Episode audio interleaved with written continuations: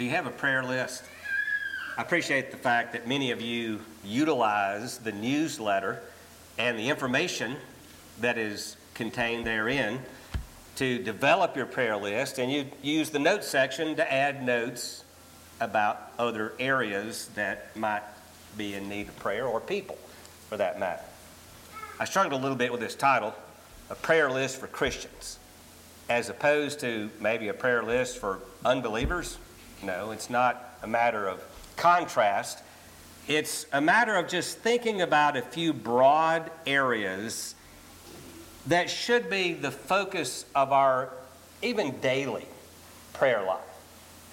Areas that are extremely important and that affect not only my life, but the life of others. Not only your life, but the lives of many, the lives of your children, the lives of your grandchildren, those who will be here when you are not. We know that prayer is important. The Bible says that the effective, fervent prayer of a righteous man can accomplish much. And then the example is given of, of Elijah who prayed for rain.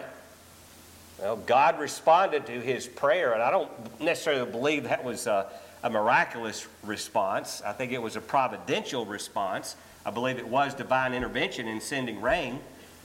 But it's an example of how God responds to man's prayer, and that a righteous man, his uh, prayer, her prayer, a righteous person, can accomplish much.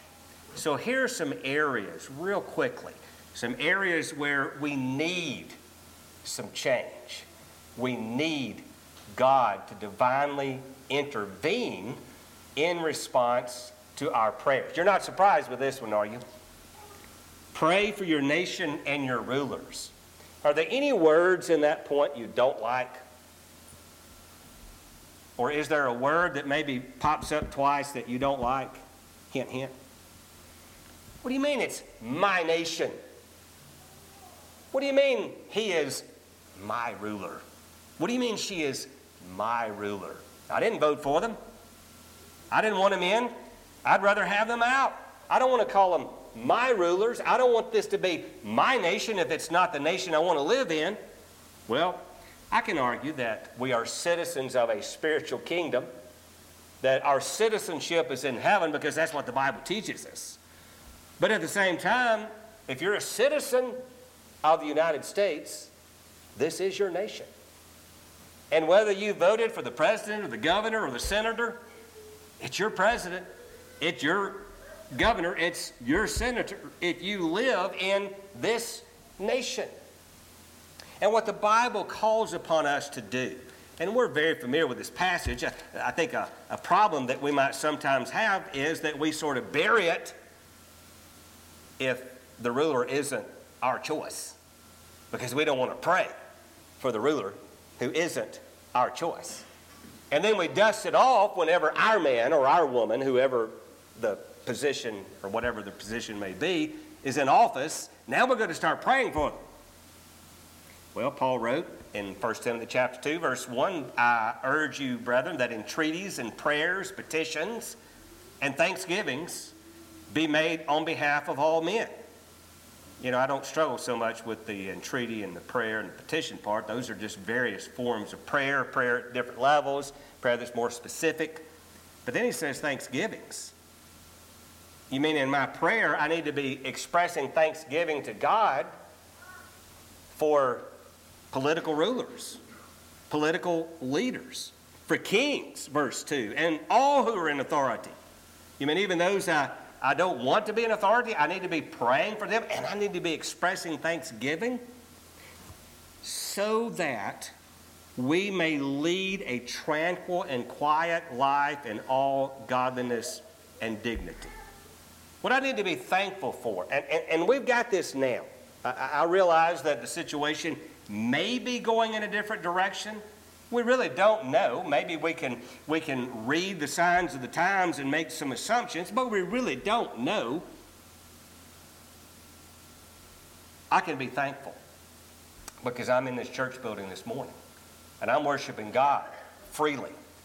I may live in a society that is antagonistic to that. I may be living under a political administration that might be seemingly taking us in a different direction, but I can be thankful today that I'm worshiping without hindrance and I'm with brothers and sisters in Christ, and that I live in a situation where I can lead a tranquil and quiet life in all godliness and dignity. I, I have that now, and I'm thankful for it. And I need to express that to God in prayer. This is good and acceptable in the sight of God our Savior, who desires all men to be saved and to come to the knowledge of the truth. I need to be praying for my, for my nation.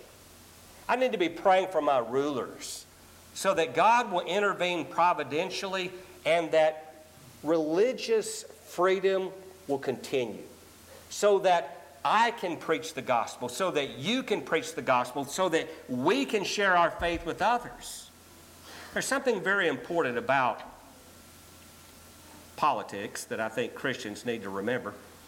Something that was said and brought, out to, uh, to, brought to light by, by Jesus in John chapter 19 is he was before Pilate, a political ruler, and he was on trial. Pilate was not a good man. Pilate was a politician, and that doesn't necessarily mean that he was bad for that reason. That just kind of came out. But, but he was bad because he was a bad man. He was wishy washy. He was, he, here I go again, he was a politician. He just wanted to please everybody. And he was willing to see that Jesus die. If that's what had to happen in order for him to please the nation of Israel, the Jews. But Pilate, in, in John chapter 19, he heard the statement, the statement being, uh, the Jews answered and said, We have a law, and by that law he ought to die because he made himself out to be the Son of God. Well, when Pilate heard that statement, he was even more afraid he was in, he was in a hard situation. He entered into the praetorium again. He said to Jesus, Where are you from? But Jesus gave him no answer. So Pilate said to him, You do not speak to me? Do you not know that I have authority to release you and I have authority to crucify you? And he was right. He could have released him, but he also had the power to put him to death. And Jesus said, and this is the attitude that we need to have you would have no authority over me unless it had been given you from above. When I pray for this nation, when I pray for the leaders of this nation, I remember that whoever is in that position, God's in control. God's the king. God's the one who is making the decisions that determine the destiny of men here on this earth. And so I will honor the king, 1 Peter chapter 1 verse 17, because I'm commanded to do so, as I recognize that all authority exists by God. Whether it's a godly authority or not, God has always used ungodly people to accomplish his, his purposes. God can do that. So I will pray for my nation. I will pray for the rulers. That's broad in scope, and I will encourage you to do the same. The second area of prayer that needs attention, that is broad in scope, and that is that the gospel may bear fruit. That's why I pray for my nation. That's why I pray for my rulers, so that the gospel may be spread. But I also want to pray for those who are working all over this world. You know, something I heard in um, the prayer last week at, at, Black Creek, and I don't, I don't know if I've heard this. Um, a brother got up and he prayed I want you to think about this. He prayed for Christians in Russia. And then he prayed for Christians in Ukraine. He prayed that God would bless his brothers and sisters in Russia. And then he prayed that God would bless his brothers and sisters in Ukraine. Well, I believe there are Christians in both places. Don't you know they're having struggle? Don't you know they're having a difficult time? You wouldn't want to trade places with them, would you? Well, pray for them. Pray for those who are preaching, who are teaching, who are seeking to keep the faithful faithful. In Ephesians 6 and verse 18, Paul writes, With all prayer and petition, pray at all times in the Spirit, and th- with this in view, be on the alert with all perseverance and petition for all the saints. Pray for your brothers and sisters in Russia. Pray for your brothers and sisters in Ukraine. Pray for your brothers and sisters in Mexico. Pray for Christians in other places and pray on my behalf, he writes, that utterance may be given to me in the opening of my mouth to make known with boldness the mystery of the gospel, for which I am an ambassador in chains. Pray for me, I'm in prison. That in proclaiming it I may speak boldly as I ought to speak. Do we pray for brothers and sisters in other countries? Are we mindful of those who are serving God faithfully under different political systems, who are serving God faithfully under oppressive regimes? Do we pray for them? In Colossians chapter 1, Paul is writing to the church at Colossae, and he writes at verse 5 of Colossians chapter 1, he writes about the gospel. And he said that that gospel which has come to you, just as in all the world also, it is constantly bearing fruit and increasing, even as it has been doing in you also since the day you heard of it and understood the grace of God in truth. And I cite that passage for this reason Rome was not a good place to be. It was not the kind of government that you would want. If you could, if you could get to know the Roman emperor, Nero, I don't think you would have liked him. This was a man who, who hung Christians up and burned them and, and blamed them for the fire that he set in the city of Rome. You would not have liked him.